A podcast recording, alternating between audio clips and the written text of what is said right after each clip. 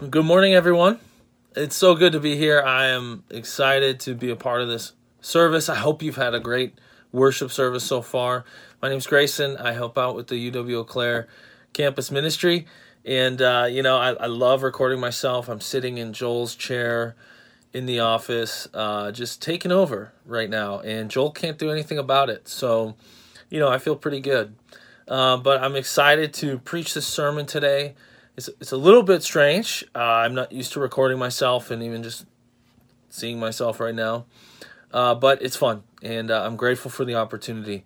And I wanted to express my gratitude for the church. You know, I've I don't post often on Facebook. The other day I posted because I just felt so grateful to be a part of God's kingdom, to be a part of a family that I could go to any country around the world and people would take me in. I could I could even just go down the street and find someone who, who loves Jesus who would take me in. And I'm so grateful that, that this family is that way, that we're really close, that we care about one another, that we treat each other with love and uh, truth and grace and all the things that Jesus calls us to do. And I, I know we're imperfect, but I'm so grateful to be a part of this group. Uh, so thank you for being an incredible church. And if you're just visiting with us, I know you can't get together with everyone and see what it's like. But I promise you, it's it's crazy how much everybody loves each other in this church. Uh, so when the quarantine is over, you know, swing on by and we'll have a regular service, and it's going to be incredible.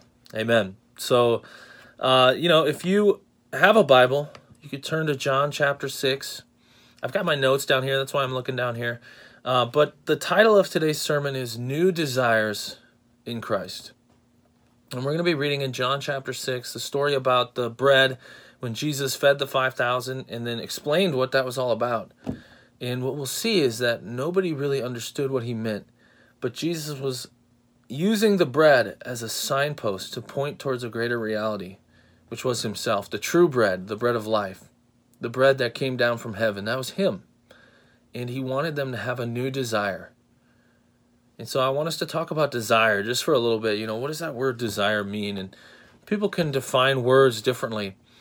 I think a good definition of desire, in my opinion, is just something that you want and are willing to put in effort to get. You know, it's not a wish, it's not a dream, it's not, well, I, you know, I kind of want a, a, Lamborghini, but I'm not going to try to get one. There's a big difference between that. That's a wish, right? Or my in my dreams, I, I'm a, I'm a really uh, even more large than I already am and just a massive person. And yeah, I'm just never going to be Shaq. And that's too bad because I would love to play in the NBA. In my dreams, I play in the NBA. Right? But my desires are things that there is a way to get them, or I'm at least willing to try.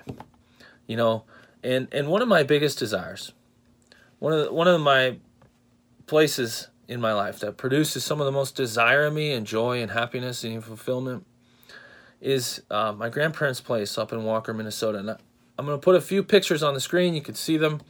I want you to show you what this is like. You know, this first one is a picture of the property.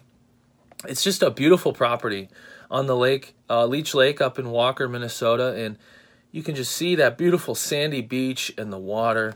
And there's actually forest behind it. And it's really close to the highway, so it's so easy to get to. Best thing ever. Uh, you know, just everything about this property is just excellent and there's these huge pine trees nearby the property that are just gorgeous. I mean, everything about it is so great. Uh, you know, and that's my grandparents' place, and my family and I would go up there. And here's another picture of it. It's it's from the beach view out into the water on a sunset. Sunsets there are like nothing I've ever seen. You know, I, I've seen sunsets over the Pacific Ocean, and it's not nearly as interesting as a sunset over Leech Lake. And so, you know, I, I'm a little biased, but it's so beautiful. Such a wonderful place. The water's all calm and just still and there's this orange glow. I mean, it's just incredible. But you know, the best part about Leech Lake is not the sun or the water or the place. It's actually the people that I go with. You know, this is my little brother Dalton. He caught a, a big old, looks like a northern pike. It might have been Phil who caught it. That's my uncle Phil standing behind him. And you know, they're just so much fun to be around. Just those two. They're just a, a blast. And I have so many memories like that one of that place. And it fills me with a desire to go there and be with my family and spend time with them and have fun and, you know, catch fish or or whatever. You know, we also we go out and we catch crawdads by the bucketful. I mean, it's so cool. You can just pick them up off the beach when there's a wave. Um, you know, and we have these buckets of crawdads, and the dogs are sticking their head in there trying to grab the crawdads because they want to eat them, I guess. You know, and, and all these memories that I have playing 500 euchre with my family around the table, watching, uh, you know, funny movies together, and fishing and shooting BB guns and, and mistakes. Grandpa, if you're watching, I'm sorry. You know, mistakes made with, with BB guns. Uh, you know, all these things that, that we've built memories there, and it's my favorite place on earth and it fills me with desire. This is uh, my cousins, Jake, Zach, and Christina on the trampoline. They're real young here. Uh, I got these pictures from my granny, uh, so that's why they're all so old and grainy, but I love them. You know, this is my cousins on the trampoline, and we use that water trampoline to play tag and do all these cool things. It's so much fun. And, you know, here's me performing an act of impossible physics and hovering over my center of gravity without falling. I mean, uh, you know, a very athletic young fellow there. And that dude on the right, the other guy without the red hair, that's my brother Cole. Uh, you know, and he's now much more athletic than I am. Big, strong, strapping dude. Uh, but right there, I clearly demonstrated my athleticism for all to see. Eli, take notes. You'll never be that strong in your core. Okay, so anyway, so what's the point? The point is that all these desires that I have, right? They produce in me so much happiness, these memories, these things that I've done, but also just this place because I have all these memories attached to it. I want to go there and I want to enjoy good food and family and, and fun. And it produces a desire in me to someday have that for my kids if my wife and I have any, Lord willing. You know, to produce that for my friends, that my friends could go there and use that space. And, you know, just like my grandparents have done for my friends and my family. And so you know that that desire is there and there's a i'm willing to take action to make that happen. I'm willing to take action to see that fulfilled. And and it's based in a real thing right? It's not like the cabin is not a real place leech lake isn't real it's all real but i can't be there right now i can't just be there whenever i want i'm not always in the place where i feel you know this this joy even though i love my home and you know obviously joy is mostly a mindset okay so it's not this isn't about you getting somewhere better. Actually, quite the opposite. But but how do we approach this idea of desire? You know, what what does desire mean? There's different ways that people look at this. You know, C.S. Lewis argued that because people desire God, therefore God must be real. And, and it's a little bit more complicated than that, but it's a famous argument that he made that many people find helpful or persuasive. Um, you know, and then there's people who are atheistic, which C.S. Lewis was once upon a time, and they feel that desire is, is, often many of them will say desire is a function of evolutionary biology, and it just comes from uh, you know desires create in us action, and action helps us stay alive, and therefore it was reinforced in our biology by a, a random mutation and an accident. Um, you know, through macro and, and micro evolution, and and that perspective might have some truth to it. I, I don't know. I can't speak to it. But I do know this that that doesn't sound very fulfilling or satisfying. Um, it's certainly not the only or the fullness of the truth. You know, Buddhism argues that desire is the source of pain. And that's so true, right? When you want something and you can't have it, how much that really hurts and you, you obsess over it. I mean, man, I'm an obsessive guy. I go to sleep at night thinking about things that I want and I can't sleep because I'm obsessing, going over and over in my head, right? So desire is the source of pain. Well, Buddhism's not wrong, it can be. And so what Buddhism would tell you at its most basic level is to suppress your desire. In other words, to stop desiring. Uh, but they know that that's a contradiction because if you desire to stop desiring, now you have a desire, and that could cause you pain. And so the goal is to attain nirvana, perhaps by accident, right? That you you accidentally stop desiring not desiring and you just have no desires and you attain nirvana. Now, I'm not an expert on Buddhism, but those are the things that I've read. And that's one way of viewing desire. And many people, when they think about following Jesus, they view desire primarily as something to be suppressed. I need to suppress my desires because all my desires are evil and all I want is evil. And I would contend that that's not all Christianity is. Matter of fact, it's something far deeper, far more unique than any of those options I just laid out. And I know those are probably not the only options. But I believe that Christianity has desire at its very root. that Jesus wants us to desire things. God made us to have desires. And those desires point us to something beyond the desires that we have, right? You want good bread. You want that taste, that nice, weighty taste. You know, I want to go back to Rome and just eat some pizza there. Oh my goodness, one of the best things I've ever experienced. So wonderful, such a great time. And, you know, the history there was probably why my blood was boiling with excitement, but man, it was so good. And you just enjoyed that time with your friends that I had there with the Peds and uh, the Burns and some other folks as well. Um, you know, and so it's just like, wow, what a joy. I want to go back there. I have this desire for bread. You know, I have this desire for times of family. And I believe that ultimately there those desires are good and they point to something even better. Because those desires can be corrupted. Those desires can be corrupted by our sinful nature where we become gluttonous or we become greedy or we become violent towards those who disrupt our place of peace and happiness. And Jesus is offering something so profound in John chapter 6 that most of the people do not understand it. And so if you turn to John chapter 6, verse 1, John chapter 6, verse 1, it says this. It says, Sometime after this, Jesus crossed to the far shore of the Sea of Galilee, that is the Sea of Tiberias. And a great crowd of people followed him because they saw the signs he had performed by healing the sick. Then Jesus went up on a mountainside and sat down with his disciples. The Jewish Passover festival was near. When Jesus looked up and saw a great crowd coming toward him, he said to Philip, Where shall we buy bread for these people to eat? He asked this only to test him, for he already had in mind what he was going to do. Philip answered him, It would take more than half a year's wages to buy enough bread for each one to have a bite. Another of his disciples, Andrew, Simon Peter's brother, spoke up. Here is a boy with five small, small barley loaves and two small fish, but how far will they go among so many? Jesus said, Have the people sit down. There's plenty of grass in that place, and they sat down. Jesus then took the loaves, gave thanks, and distributed to those who were seated as much as they wanted. He did the same with the fish. When they had all had enough to eat, he said to his disciples, Gather the pieces that are left over, let nothing be wasted. So they gathered them and filled twelve baskets with the pieces of the five barley loaves left over by those who had eaten.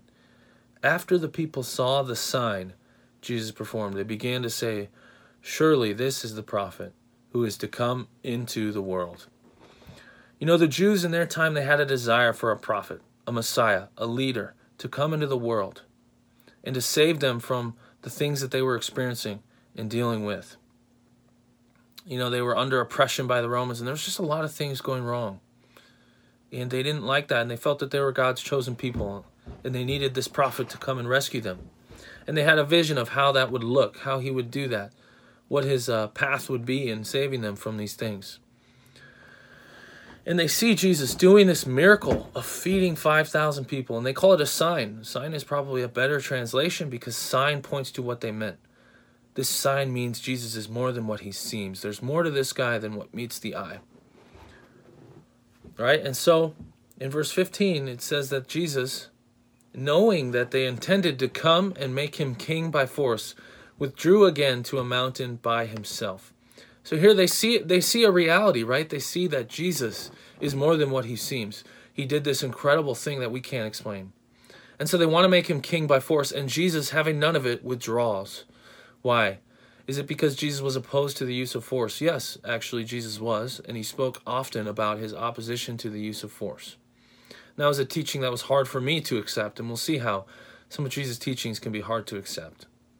But Jesus speaks often against the use of force, and so he withdraws. But is that the only reason why he withdrew?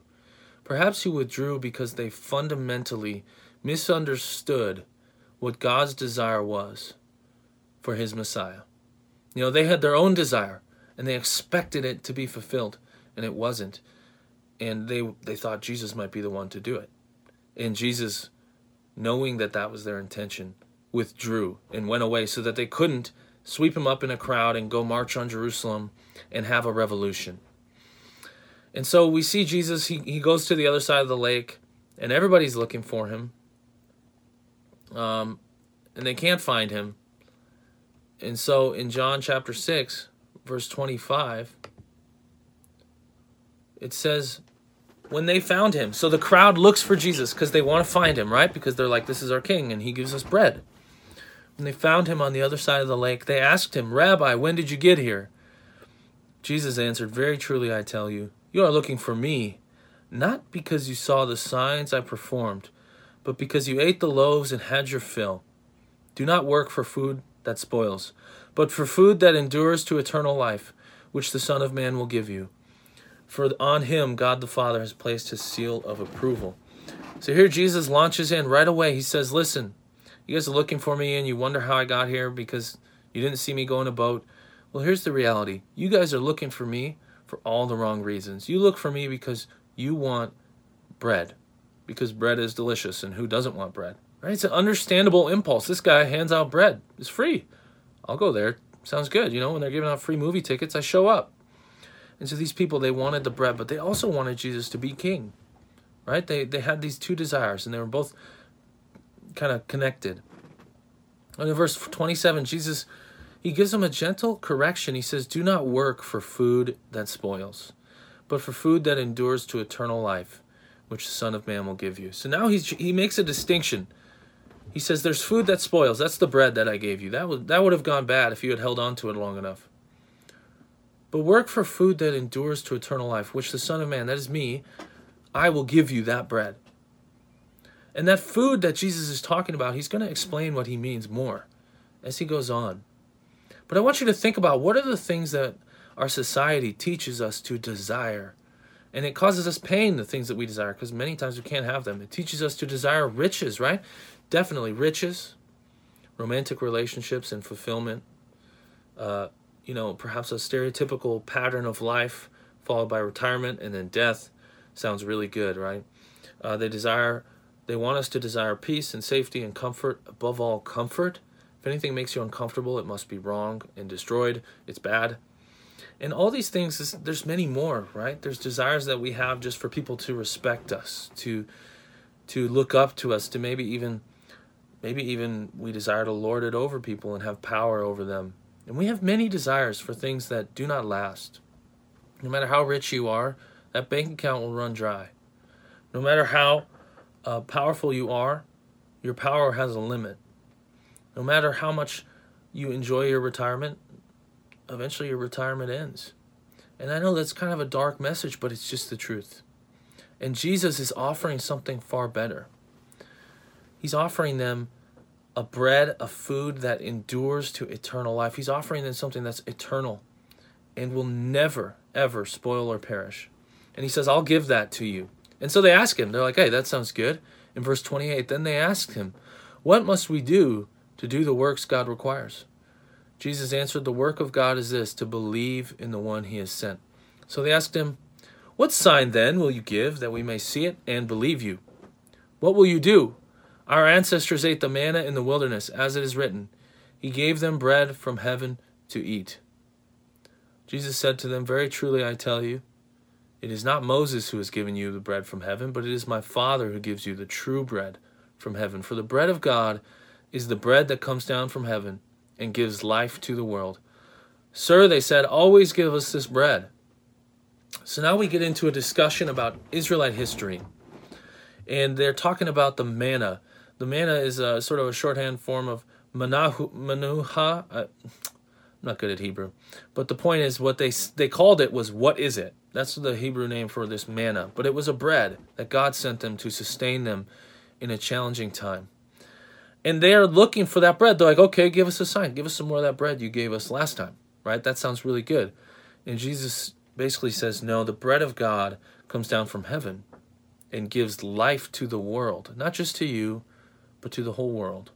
Sir, they said, always give us this bread. They said, that sounds really good. I'd love to have bread that gives me life, that keeps me alive. It's, you know, kind of like lembas bread in Lord of the Rings. I don't know if you've seen it. Think on it. It's pretty similar.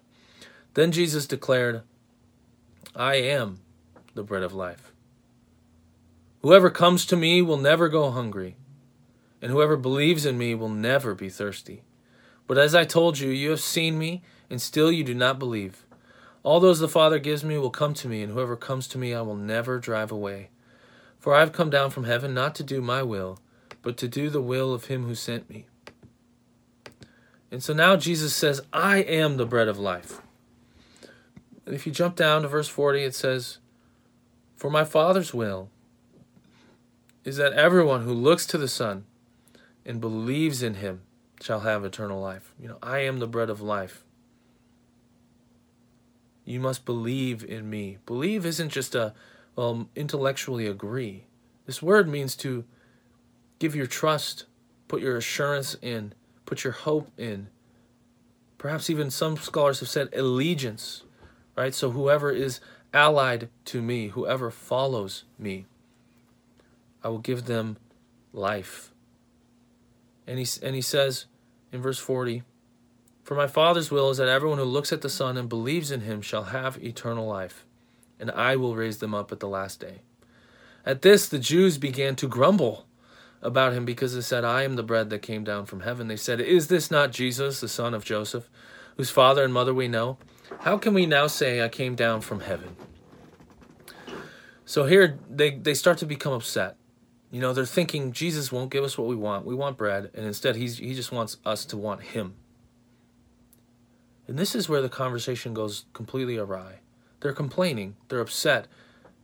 You know, this type of complaining is recorded also in Exodus 17 and 16 and 18 where the Israelites complain against Moses because they were hungry and they didn't have what they wanted. And so God sends them the manna. And so the response of the Israelites in Moses' time is the exact same in Jesus' time, but this time it's for a fundamentally different reason. It's because they desired the wrong thing. You know, God wanted the Israelites in the wilderness to be fed, and He wants these Israelites to be fed, but He wants them to see that the bread that Jesus gave them is just a signpost pointing towards Jesus Himself. You know, just a chapter earlier in John 5, Jesus said, You believe that, the, that by the scriptures you have life, yet you refuse to come to me that you can have eternal life. You know, the scriptures testify about Jesus. The bread testified about Jesus and it pointed to him. And it goes on, you know, that the disciples hear this teaching and they also kind of are like, this is hard to accept. But they decide to accept the teaching and trust Jesus because they said, You have the words of eternal life. And so there's a pattern here that, that's being followed of people hearing the teaching and struggling with it and they're left to respond. You know, and Jesus, he knew that people would respond this way. He's not surprised. He's, he's read the story of the manna, and he knows that it's even harder to accept that he is the bread of life. And so, what do we take away from this story? Okay, what can we take away? I think the first point is this desire is real and very normal to mankind. We want bread, we want food, we want money, we want family. But all of our desires are a signpost pointing to someone greater. You know, when I first decided to follow Jesus, my desires changed. You know, all the things that I used to want so bad, they just they diminished and my desire for Jesus grew. And it's been growing ever since and I've been fighting to help it grow and nourish that seed of desire. You know, if this is your first time listening to a sermon or maybe it's your third or your fourth, I encourage you nourish that desire for Jesus. I think we all have it somewhere. We have a desire for something greater than us. And Jesus is the true path, the true way. And that desire is is real and it can be satisfied. I've experienced that. But we have to be transformed in our heart. I think one of the problems that we have is that all the time we're feeding a desire for things other than Jesus we you know if you consider how many hours of media in different forms instagram youtube whatever it may be t- television that you consume every single week you would begin to understand how much it forms your desires how much your desire for your future is created by these media that you watch. And, and i'm just as guilty. I watch television i watch these things but i fight to also cultivate another desire a greater desire a truer desire a desire to be close to Jesus and be with him and receive from him bread that leads to eternal life. You know, so what does this mean? I want us I want you to consider Matthew 6. Jesus says this, "Ask and it will be given to you. Seek and you will find. Knock and the door will be opened to you. For everyone who asks receives, he who seeks finds, and to him who knocks the door will be opened." You know, many people have twisted this passage to mean if I ask God for money, He'll give it to me. If I ask God for things that I want, He'll give it to me. Not at all what this means. Jesus is offering that they could seek and find God, and they would be blessed by doing that. You know, He says, He closes out this this part, or I want to close out this part by saying, Which of you, if his son asks for bread, will give him a stone? If Jesus is the true bread, and you seek him diligently, you will find him. And I've lived that, and I've experienced that. Jesus also practically quoted this passage in his response to the Israelites and their complaining. In Isaiah 55, he says, Come, all you who are thirsty, come to the waters, and you who have no money, come buy and eat. Come, buy wine and milk without money and without cost. Why spend money on what is not bread, and your labor on what does not satisfy? You know, I want you to ask yourself, just take a moment, what do my actions show that I desire the most? Our actions show what we want. Maybe it's money, maybe it's comfort, or maybe it's a romantic relationship, or maybe it's time alone in the wilderness, you know, the things that you seek out and spend your time on, that shows what you desire. But why is it that we always need more? You know, we get what we want and we need more. We get time off from work with this whole whatever thing going on and we want more. We get lots of money because the stock market did well for us and we want more. You know, we, we just want more and more. Why? Because he says it does not satisfy. And so, what does satisfy? What is the bread that satisfies. He says, Listen to me and eat what is good, and you will delight in the richest of fare. You know, Jesus basically quoted this to the people, and his intention was that they would understand that his words are life, and that in them you find what satisfies. But the words themselves are not what satisfies. It's the one who spoke the words that satisfies us, and he uses the words to pull us into and draw us in to a relationship with Him, just as Jesus said. Those who the Father draws to Him can come. And Jesus uses His gospel message and His word to draw us in. So I want to encourage you. I want to encourage you to really use this time to absorb the word, eat it like food. The Bible over and over uses a metaphor of food for the word of God milk, you know, uh, bread. And in, in the book of Hebrews, it, it gives a warning to the people who are already Christians. And he says, you know, that you should be teachers by now, but you need you need milk, not solid food. And so he's telling them, you just haven't put in the time or effort to really eat this feast and enjoy it. And I want to I want to ask you to consider that your desires can change. You know, you, you can feel like your desires are set where they are. And the principles of the world tell us that's not true. People change their desires all the time. But God is offering a new desire, a higher desire, a desire that is perhaps not quite as natural to us as the desires for, for the things that we normally want. In Psalm 4, it says, Fill my heart with joy when their grain and new wine abound. So, here in this psalm, he's seeing all his enemies, all the people that hate him, having so much bread and wine and all the good things of this life. And he says, Lord, fill my heart with joy, even though I don't have those things and they do. Habakkuk 3 17 through 19 says, Though the fig tree should not blossom, nor fruit be on the vine, the olive produce fail, and the fields yield no food, the flock be cut off from the fold, and there be no herd in the stalls, yet I will rejoice in the Lord. God can give us a new desire that can be satisfied no matter our circumstances. You know, Paul said, I have learned the secret of being content no matter the circumstance. And that secret is Christ. That secret is the bread of life that came down from heaven and has blessed us you know and so i'm so grateful that you guys gave me this opportunity to speak to you has given me the opportunity to talk about something that can be admittedly difficult but i want you to just reflect on this today and consider how can i cultivate that desire in me that new desire that jesus offers? How can i work with god's spirit and his word to be transformed in terms of what i even what i want at just the root level of your heart?